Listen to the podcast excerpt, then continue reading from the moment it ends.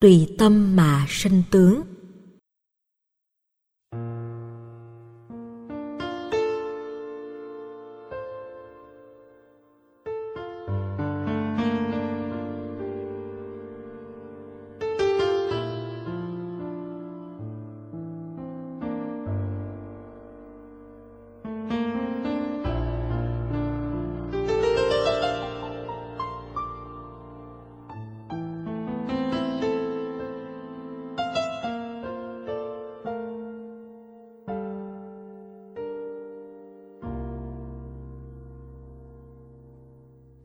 Triết học phương Tây và một số tôn giáo trên thế giới cho rằng, khi nào lâm vào cảnh huống cụ thể, mình mới biết được mặt mũi của hạnh phúc và khổ đau. Còn tất cả những biểu đạt ngôn ngữ và văn chương không giúp chúng ta thấy rõ được điều này. Có câu, như nhơn ẩm thủy lãnh loạn tự tri nghĩa là như người uống nước nóng, lạnh, ngọt, đắng, cay thì chỉ tự mình biết, người khác không thể biết được. Liên hệ với việc hành trì của tâm, chúng ta sẽ nhận ra với trạng thái giác ngộ an lạc, đôi lúc vượt lên trên giới hạn của ngôn ngữ. Sử dụng ngôn ngữ để mô tả dễ hiểu lầm dẫn đến hiểu sai, bởi vì nó giống nhưng không phải là một. Ở đời có rất nhiều điều giống nhưng không phải là một khi vay mượn những điều gì đó để mô tả thực trạng hoặc nạp vào một dữ liệu tương tự và cho nó là nó. Điều đó dễ làm cho người khác bị nhận diện lầm.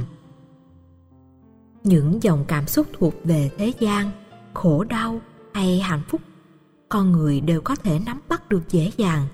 Chỉ cần quan sát, ta có thể nhận diện được chúng.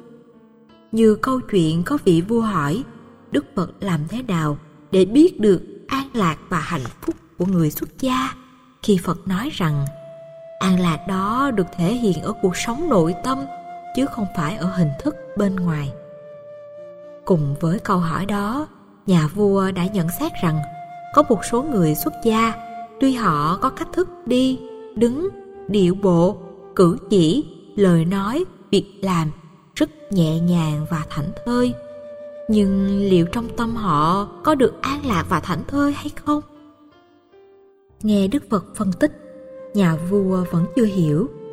Đức phật mới dạy rằng, sự chi phối khổ đau về cơ chế sinh vật lý của con người được biểu hiện qua sự dãy dụa, co rút, la thất thanh, chạy trốn.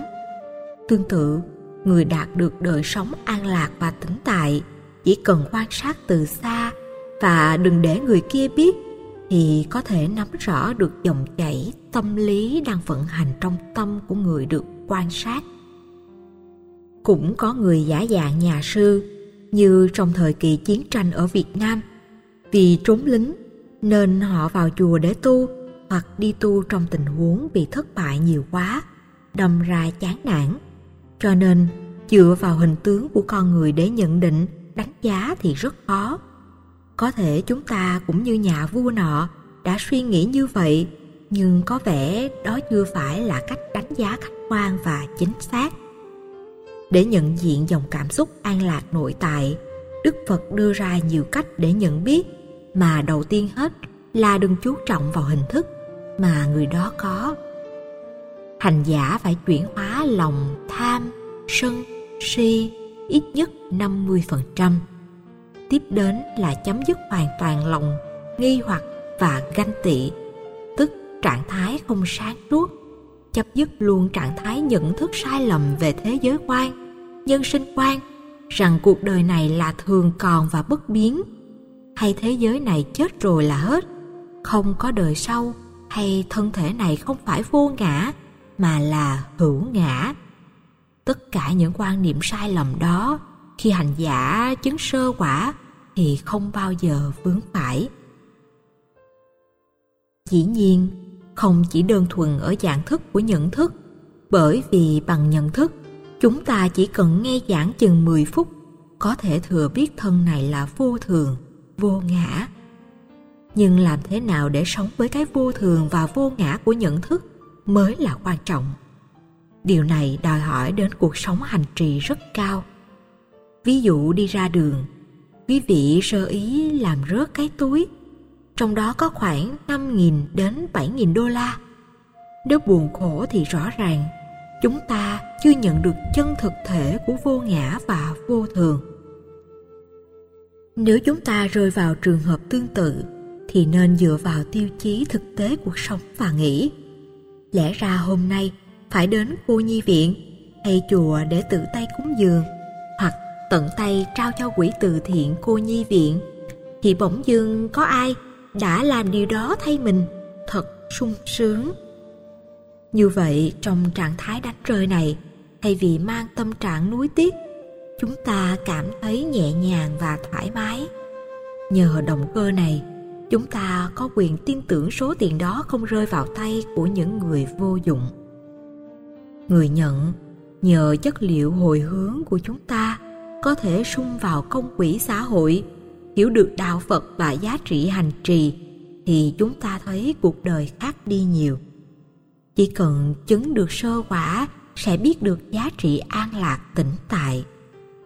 Trước khi đức thế tôn xuất gia, quan sát một vị tu sĩ theo đạo bà la môn, ngài cảm nhận được dáng vẻ thông dong, tĩnh tại, thoát tục trong đời sống nội tâm của vị tu sĩ đối chiếu đời sống nội tâm với ba cảnh tượng già, bệnh và chết. Đức thế tôn đã đạt được niềm hy vọng mới và tìm ra được trạng thái hạnh phúc, bình an và tĩnh tại trong cuộc sống. Hạnh phúc không phải là trạng thái chỉ người giàu mới có, mà ngay ở những người thậm chí tài sản duy nhất là chiếc áo, họ vẫn đạt được trạng thái hạnh tĩnh tại của tâm nó thể hiện qua ánh mắt, tướng đi, lời nói, cử chỉ, nụ cười. Chỉ nhiên, chúng luôn hiện hữu thường trực, chứ không phải lâu lâu mới có. Nếu chúng ta đóng kịch để người khác biết mình có hạnh phúc, thì chỉ được vài ngày là hết. Mình chỉ đóng tuồng thành công trước mặt quần chúng, nhưng đối diện với chính mình thì nỗi đau liền xuất hiện não chúng ta đang đạo diễn vở kịch, sáng tác những bộ tiểu thuyết đồ sộ. Chỉ có điều là mình không quen ghi lại dòng cảm xúc đó thôi. Còn các nhà văn có thể làm được chuyện đó bởi họ có năng khiếu diễn đạt bằng chữ nghĩa. Trên thực tế, tư duy của con người vẫn có tính logic, vẫn có trình tự trước sau. Nhưng rất tiếc, chúng ta không thể diễn tả toàn vẹn lại được cho nên, chỉ cần quan sát khách quan, chúng ta biết được dòng cảm xúc của người khác và tương tự cũng nhận biết được nơi chính mình. Đó là cách thức mà đức phật phân tích, mổ xẻ về chủ nghĩa kinh nghiệm liên hệ đến cảm xúc để thể hiện hết quan điểm tùy tâm hiện tướng mà chúng ta không thể nào làm khác được. Nghĩa là tâm thế nào thì bề ngoài sẽ thể hiện hết điều ấy. Vọng ngoại mong cầu là tâm lý rất phổ biến, nhất là đối với phần lớn những ai được sanh ra và lớn lên trong bối cảnh nghèo khổ. Theo nhà phật, chúng ta phải trung dung, đừng vọng ngoại, tìm cầu, nhưng cũng đừng quá đề cao cái mình có. Chẳng hạn như quan niệm phật tại tâm, có thể là quan niệm rất hay nhưng chỉ hay đối với những người đã từng tìm kiếm chân lý bên ngoài quá nhiều, nhưng thành quả không đạt. Lúc trở về với bản tâm, họ có thể tìm được nguồn hạnh phúc thực sự. Quan niệm phật tại tâm, nếu đem áp dụng cho quảng đại quần chúng, thì chắc chắn về sau không còn ai đến chùa. Vì phật tại tâm, chứ phật đâu có ở chùa, nên đến chùa để làm gì? Nhiều người sau vài chục năm công phu tu tập, cuối cùng hết muốn đến chùa vì họ nghĩ rằng đã tu nhiều lắm rồi. Nếu ai có tâm niệm tương tự như vậy thì phải biết mình đang trên đà thối chuyển. Đúng với những gì đức phật đã dạy, chúng ta phải biết cách trân quý những cảm xúc sáng suốt. Đừng nghĩ phật chỉ có trong tâm mình mà phải nghĩ ở trong sự nhận thức sáng suốt của mình. Bất cứ hoàn cảnh nào khi đối diện với chính mình phải lấy chất liệu của nhận thức sáng suốt, sự tĩnh tại làm chủ đạo. Khi chất liệu ánh sáng tĩnh tại có mặt, bóng đêm của bạn ngã không còn, lúc đó chúng ta dấn thân làm phật sự. Tham gia công tác từ thiện xã hội thì mới thành tựu. Nếu không, phật sự trở thành ma sự. Đức phật dạy rõ, bản ngã càng lớn thì nỗi khổ đau càng gia tăng. Ví dụ, ai không chịu theo ý mình thì mình giận dỗi, hoặc nơi nào ngon ngọt chiều theo ý, có nhu cầu thì mình lại đến. Như vậy, việc mình đến với chùa, cơ sở từ thiện, chỉ để kích thích bản ngã, chứ không phải vì lòng nhiệt huyết, từ bi vô ngã và vị tha chính vì sự ham muốn kích thích bản ngã, đôi lúc mình đẩy quý thầy vào con đường của phương tiện, dĩ huyễn độ chân. Để chịu theo phật tử, quý thầy phải phương tiện, nhưng càng phương tiện thì lại càng mất. Mất ở đây là mất chất liệu giác ngộ và giải thoát. Trong kinh đức phật mô tả bản chất cảm xúc giống như con bò bị thuộc da, bị bỏng, con người cảm thấy nhức nhối và khó chịu. Bởi vì bỏng liên hệ đến da, đến các tế bào, mạch máu, gân cốt. Bỏng càng nặng, nỗi đau trong chúng ta càng tăng lên gấp bội và vội vàng chạy tìm các phương thuốc để giảm cơn đau. Nhưng thực tế quý vị đều biết, thuốc tê hay thuốc giảm đau, chỉ có thể khống chế nỗi đau trong một thời gian nhất định. Bên cạnh đó, lại tồn tại những tác dụng phụ như làm trí nhớ suy giảm, não trạng bị bấn loạn, ảnh hưởng trực tiếp đến tim, gan, thận, khiến hoạt động của cơ thể cũng bị ảnh hưởng. Chỉ nên sử dụng thuốc ở mức độ cho phép và đừng lệ thuộc vào trị liệu y học phải tự giữ gìn sức khỏe để khỏi nhờ đến bác sĩ. Ví dụ, người bị mất ngủ, uống thuốc ngủ vào liền ngủ ngon thì sanh tâm vui mừng rồi cho rằng loại thuốc đó là phật, bồ tát, vị cứu tinh của mình. Cho nên mỗi ngày đều uống vào một viên, tức là sự ngủ ngon lệ thuộc vào tính điều kiện của thuốc. Thế nên, người sử dụng thuốc ngủ về lâu sẽ không ngủ được nếu thiếu thuốc. Cứ tập hít thở, điều hòa, nhẹ nhàng, buông xả, thảnh thơi, đừng buồn giận về quá khứ, đừng mơ tưởng về tương lai thì chúng ta sẽ có đời sống rất an lành trong hiện tại. Để có được hạnh phúc và ngủ ngon thì sự thành bại, hơn thua, lo toan, phải trái của cuộc đời phải gạt bỏ giấc ngủ an lành nhờ thiền quán. Nhiều người giàu thèm một giấc ngủ ngon vẫn không có được.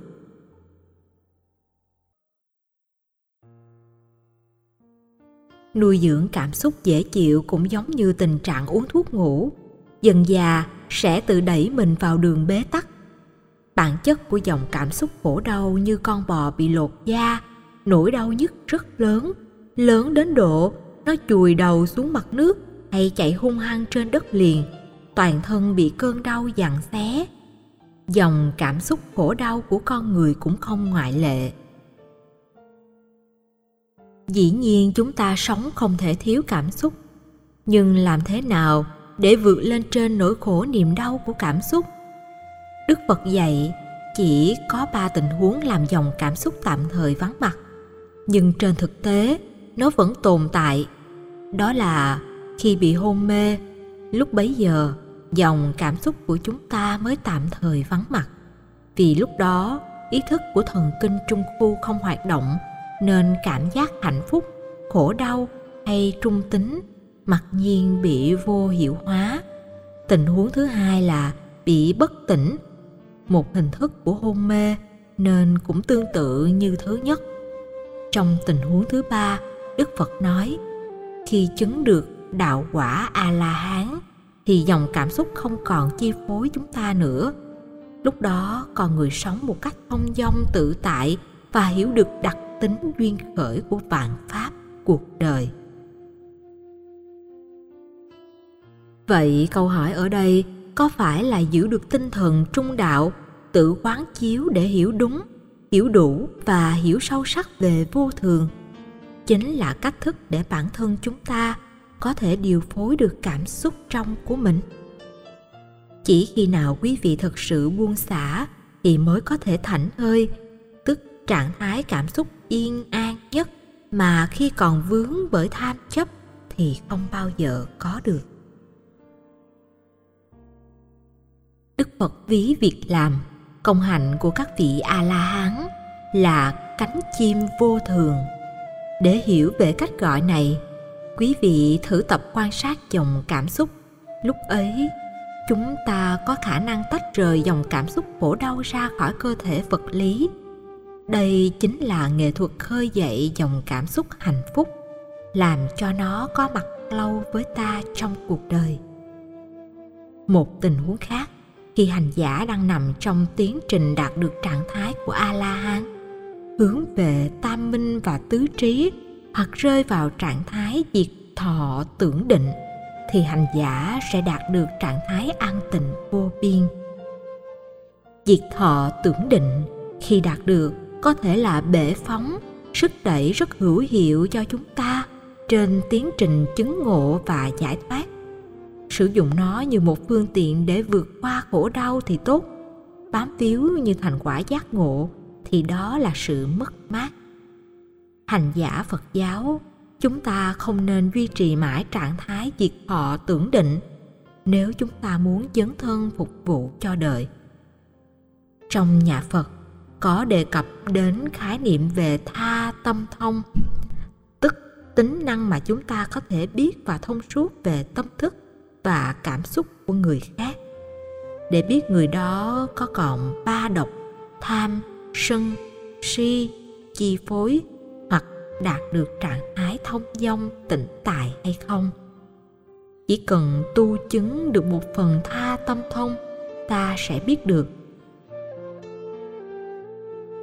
Tôi thường hay nói vui rằng, nếu là người tại gia, chỉ cần có được phần nhỏ về tha tâm thông chúng ta dễ dàng trở thành người giàu có nếu chịu làm nghề thầy bói. Chỉ cần nhìn mặt đoán tướng chừng nửa phút chúng ta có thể nói vanh vách về thân phận người đối diện. Từ đó, họ sẽ quy phục mình ra giá một quẻ vài trăm đô, hoặc thậm chí nhiều hơn nữa, họ cũng sẵn sàng. Nói như vậy để quý vị biết rằng, khái niệm tha tâm thông này có sức ảnh hưởng thế nào đến khả năng quan sát của những người luyện tập. Chính bản thân tôi đã được gặp gỡ một người có khả năng tha tâm thông đó là vào năm 1994 có ông thầy tướng số rất nổi tiếng. Tôi đến xem thực hư ra sao, tuy bản thân không tin. Quả thật, những gì tôi chứng kiến, y hệt lời người ta đồn. Lần đầu tiên gặp, ông chỉ nhìn khoảng chừng 30 giây mà phán sổ ra liên tục nửa tiếng đồng hồ. Ông ta nói về hoàn cảnh của tôi, về những thuận lợi và khó khăn và chốt lại rằng cuối năm ấy, tôi sẽ đi nước ngoài. Đúng sự thật là đến cuối năm ấy, tôi đi du học ở ấn độ. Những người đạt được chức năng tha tâm thông như vậy thì có rất nhiều cơ hội để trở nên giàu có, nhưng họ khó có thể tồn tại lâu được. Ai coi một quẻ đều phải tốn đến hơn 300.000 đồng mà thời điểm năm 1994 số tiền đó có thể mua được 2 đến 3 chỉ vàng. Nhưng rất tiếc, ông thầy này không sống thọ. Đến năm 1997, tôi gọi điện về thì nghe nói ông đã qua đời khi tuổi còn trẻ, chỉ khoảng hơn 40 tuổi thôi. Trạng thái tha tâm thông nếu biết cách vận dụng có phương pháp sẽ hỗ trợ và làm lợi lạc cho cộng đồng. Chẳng hạn sống bằng nghề thầy bói hay những người tư vấn và tham vấn về tâm lý gia đình, giới tính, tình nhân khủng hoảng hoặc tâm lý phức cảm rối rắm. Trước nhất phải huấn luyện cho mình khả năng chịu đựng lắng nghe với sự cảm thông, tất cả sự hiểu biết cần thiết để người kia có thể bộc bạch nỗi khổ niềm đau của họ. Có được như vậy họ mới tin rằng người này chính là cái bệ đỡ cho họ cân bằng cảm xúc. Trong kinh, đức phật có dạy nghệ thuật trị bệnh ghẻ lở mà không cần phải gãi bằng cách hơ một ghẻ vào lửa ở nhiệt độ thích hợp. Đừng quá nóng, cũng đừng quá nguội. Nhờ hơi nóng, vết nhức sẽ giảm mà không cần phải gãi. Bằng cách hơ đó, chúng ta sẽ không bị nhiễm trùng, chứng bệnh hay mục ghẻ sẽ được lành sớm hơn thời gian dự định. Theo đức phật, chúng ta không nên gãi ngứa cảm xúc, vì gãi ngứa nó sẽ mang lại nhiều rắc rối cho mình và người. Ở đời có biết bao những nỗi bế tắc và khổ đau, từ sự bế tắc của bản thân rồi đến gia đình, thân hữu. Nếu chúng ta mang những bế tắc đó kể cho bạn đạo hay bà con thì không khác gì chúng ta mang lại sự rắc rối cho họ. Lắm lúc người kia cũng trở nên đau khổ như ta. Làm như vậy, không khác gì mình đang mang sầu muộn vào nhà người. Nếu người kia không có nội công hay sức chịu đựng lớn, chắc chắn nghe rồi, về nhà sẽ sầu não ê chề, trong khi bản thân lại chưa chắc có thể giải tỏa được nỗi khổ của mình.